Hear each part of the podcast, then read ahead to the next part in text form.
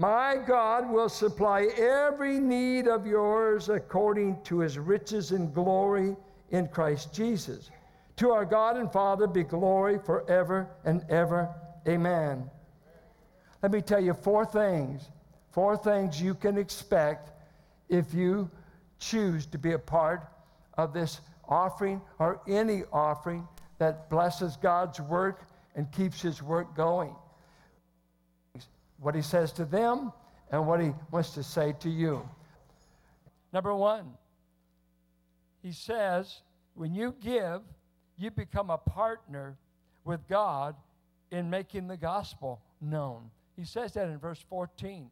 I thank you that when it wasn't uh, easy for you to be identified, because remember, this is a church in great poverty, a church in great affliction.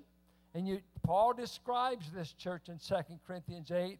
Wasn't easy to give, but they kept giving. They kept telling themselves, we can be a part of something like this. I like to say this I don't think, maybe a few fantasies, I don't know that it's ever been a, uh, a big desire of mine to be rich. And God seemed to have answered the prayer.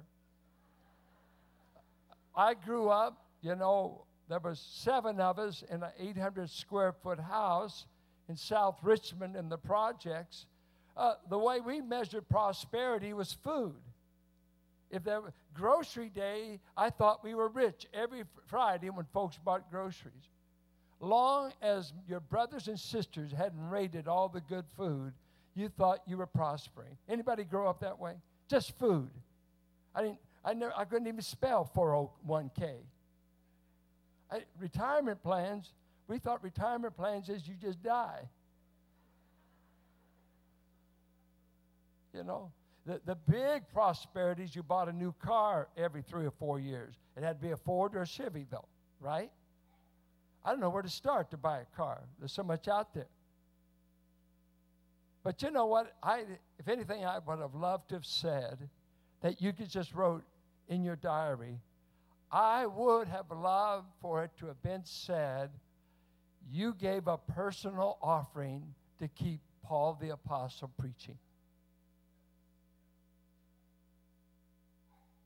I, I have to say, if uh, when these folks get to heaven now, there's a day God's going to read the record and He's going to call up every Philippian that had contributed an offering to keep Paul preaching the gospel. Because you see, my grandmother Howard said, Paul's my preacher. He brought it to us Gentiles. I'd rather put my money in a man preaching the gospel than Mick Jagger's all day. Rolling Stones haven't done anything for me. They haven't saved any of my kids, and they would have introduced me to drugs and how to abuse women and how to be blasted at the stadium while everybody's getting high. But Christ said, I can do more than get you high, I can take you on high. I can get you all the way to heaven. So, where would you like, when it's all said and done, where would you like for the record to say, I invested in a poor preacher preaching the gospel that's now in jail. Do you have any money invested in God's servants and God's work? Well, he says it won't be forgotten. Second thing he said is our giving is recorded for eternity. Notice what he says. It says that uh, no church entered into this partnership with me.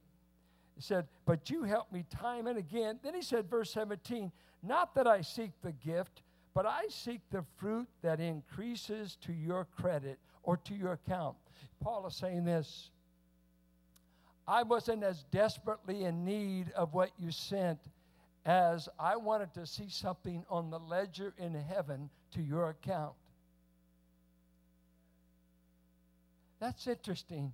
In Malachi chapter 3, God said, Stop robbing me and those who stop robbing me and those who talk of my goodness, I'm writing a book of remembrance on their conversation and on their behavior. Here he says, when we give, God records it, and there's an account up there in heaven that's got your name on it, and God's entering every gift you give to Jesus Christ. Whether it's a cup of cold water, whether you've clothed someone in His name, whether you've helped somebody, it doesn't matter what it is that you gave. That you gave, maybe you didn't have much money, but I gave my time. I became a Sunday school teacher. I gave up time to invest in the work of Christ some way. And he says, There's a ledger up there that God records what you give. Now, see, every January, by law, we've got to give you a receipt of everything you gave. Because we don't want you to lie on your taxes. You know, no guessing. I guess I gave about, no, they want a receipt. Is your accountant that way? Where's the receipt?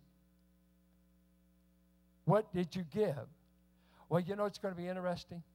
When we get to heaven, he obviously is going to read off this ledger account on what you gave.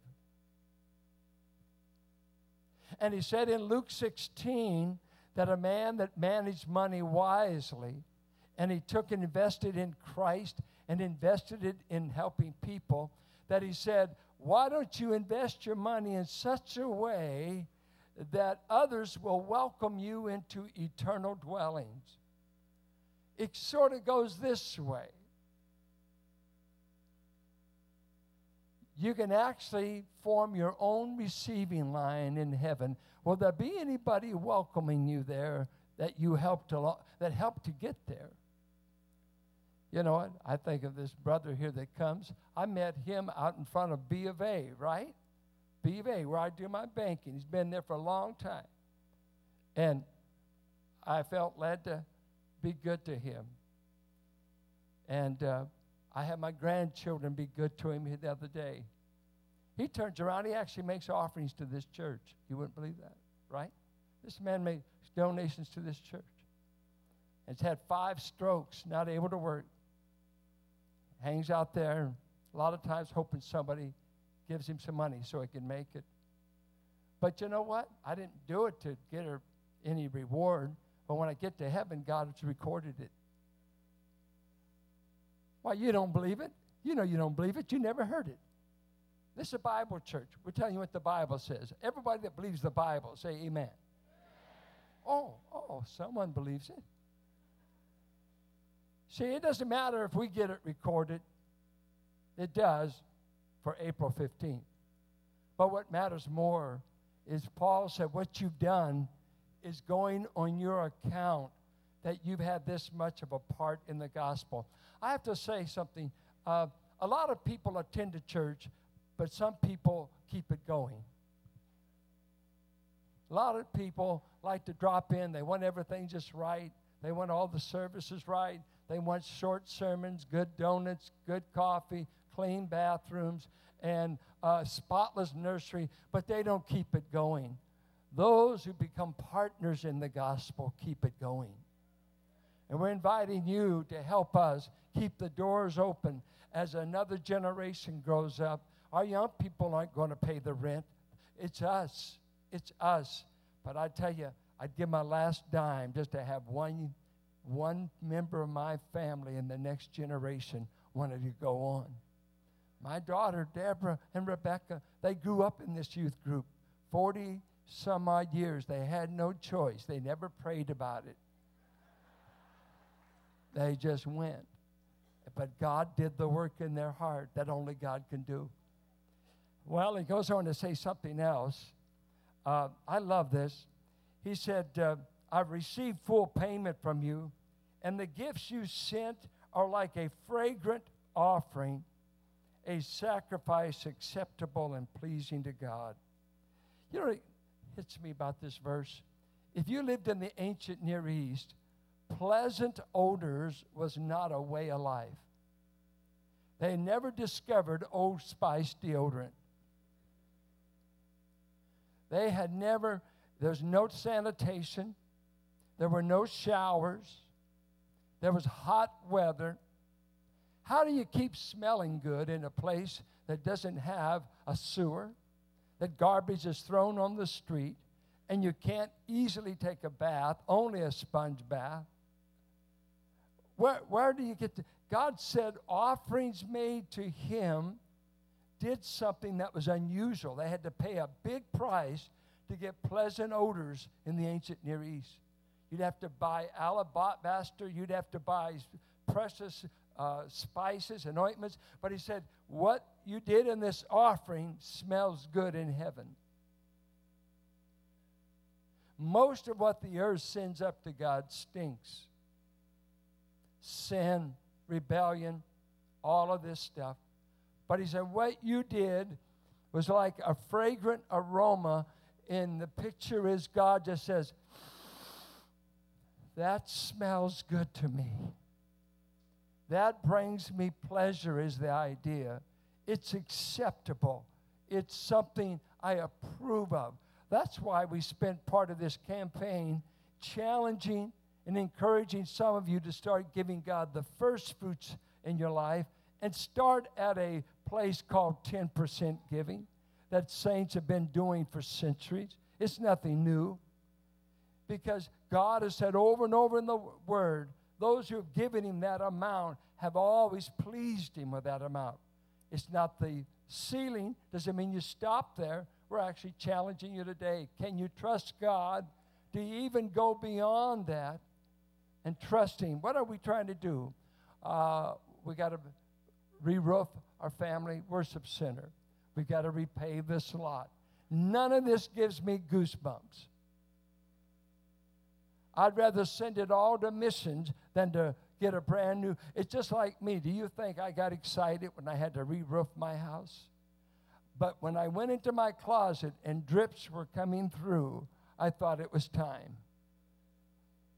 And our roof's are already leaking. We're going to do things like that. And we've always tried to accelerate the paying off of debt. That's nothing that grabs you, but it only is good stewardship. I think you ought to do it in your personal finances. I think we ought to do it in the church. We thank God for the loan, but we want to eliminate it because we want money. $700 a day while we meet.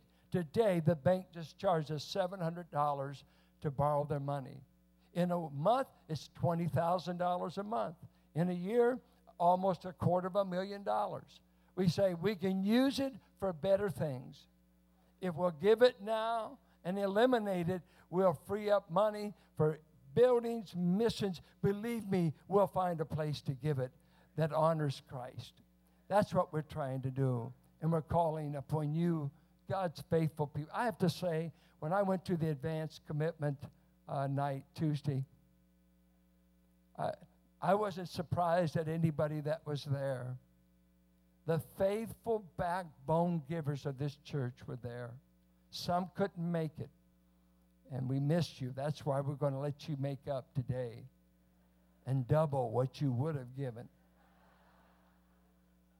But when we give, it will smell good to God. It will go down in the ledger in heaven that you'll hear read off to you. And you can be a partner with God in getting the gospel out. Then he says something that I've often heard people do. They'll run to Philippians 4:19, but they never read the context. Philippians 4:19 isn't yours until you've done the deed. To those who support God's work, for those who partner with the suffering church, for those who send a gift, as it were, for those who've given something acceptable to God, God makes a promise and God can't lie. And He said this way I shall supply all your needs according to my riches and glory. Now, watch this. The Philippians have met some of Paul's needs, God says, I'll meet all of yours. You met some, I'll meet all of yours. We find out the Philippian church was a poor church because of Roman taxes taking over their copper mines, the silver mines, their gold mine. Rome had put its foot on the heel of Thessalonica and Macedonia. They were in severe poverty. So they gave out of their poverty. God says, I'll supply yours out of my riches. And I looked up in Scripture, God has four bank accounts he draws on. I want you just in case you need a loan, let me tell you the name of the accounts. Do anyone have multiple savings accounts? Anybody? I, I do. I have one for taxes, one that I hide from Carolyn, uh, one, one for uh, vacation, and I, I, it's always depleted. But uh, I have different little saving books because they don't do uh, Christmas clubs as easily at banks anymore. So I just separate accounts. Well, listen to God accounts. One of his accounts is called the riches of his goodness. Romans 2 4. Then he has an account called the riches of his wisdom. Romans 11 33. He's got one called the riches of his grace in Ephesians 1 7. And he's got another account called the riches of his glory in Ephesians 1:18. And anything you will ever need, he can supply out of one of those accounts. He can supply anything you need. You need grace, you need wisdom, you need glory, you need goodness. God's got all the accounts. And he said, To those who have partnered with my church, those who have given to my ministry and my cause, he said, I'll supply your needs out of my riches. But I really misread it, didn't I? They gave out of their poverty. God said, I'll reward you according to my riches. Now, some of you have never studied prepositions. You're saying, What is a preposition? We don't have time to teach you English right now.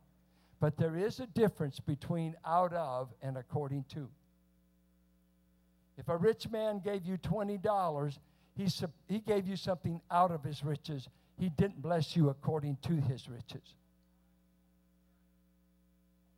I never forget the time when Carol and I were staying in North Dallas going to school, and uh, we went into the garage there, and a, uh, the man that let me stay at his condo had a Rolls Royce with eight miles on it brand new. We took so many family pictures in that Rolls you can't believe.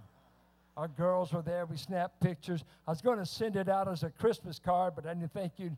I thought you'd cut my salary, so I didn't send it out. Yeah, but oh, it was just brand new, burgundy and black. It was just plush. And so I, I talked to the man uh, who, that was his house. He had five places. He only used this one when he went to Dallas to buy clothes and to do banking. So I said, You can use it in the summer. And uh, we loved it. But I asked him, I said, Hey, one day I said, I checked out in the garage. Are you aware what's in the garage? Said, oh, oh, yeah. And I said, Wow, that is a beautiful car. Uh, and then I, I didn't want to go any further, but I want to say, How in the world did you get it? But he was nice enough. He said, well, let me tell you about that car. And I said, Tell me about it. He said, Well, in the 80s, uh, West Texas was having all kinds of oil and gas problems out there, trying to get natural gas, and there were lawsuits and all kinds of hassles going on. And uh, my friend uh, had the bank, had a bank in that city, and an old boyhood friend of his walked in, and nobody would loan to him, and times were hard. And uh, he asked David, he said, uh, David, I need a $100,000 and nobody will loan to me. Times are hard, and uh, I think I can strike. Uh, I think there's a gas, uh, you know, deposit over here, and I, I just want to drill. It's, it's a guess, but nobody will give me any front money. And David, uh, being the president of the bank, he just reached back on his credenza and he had $100,000 wrapped just there in case he needed bubble gum money or, you know, golf or something. And so he had that money wrapped there and he, he just reached over and he said, Here, Edgar, uh, just take it. So we don't need any paperwork. You're my friend. And Edgar said, David, I'll tell you, if I hit it, I'll never forget what you did because I'm in a desperate way. Well, guess what? He hit it. And one of his thank you gifts was a Rolls Royce. And then he put him in as a share of all the wealth he started hitting out in West Texas. If you don't know it, Texas has oil. Guess what? Edgar blessed him according to his riches. He didn't send him a Volkswagen. And God says, when you give to me, we've offered you people over 90 days. Those of you that have begun to give God 10%, we've given you an unconditional guarantee. If you're not satisfied 90 days, you bring your receipts and the church will return your money. I don't know if any church has ever been crazy enough to do that, but we made you that offer. Now God's saying right in Philippians 4:19, "My God, not Valley Bible, my God promises you this. You give to my church, my program with a willing heart and dependent on him, I will supply everything you need when Richard is put off his job and when you're no longer the senior vice president, I will supply all your needs according to my riches and glory. That's what God said. That's what God said.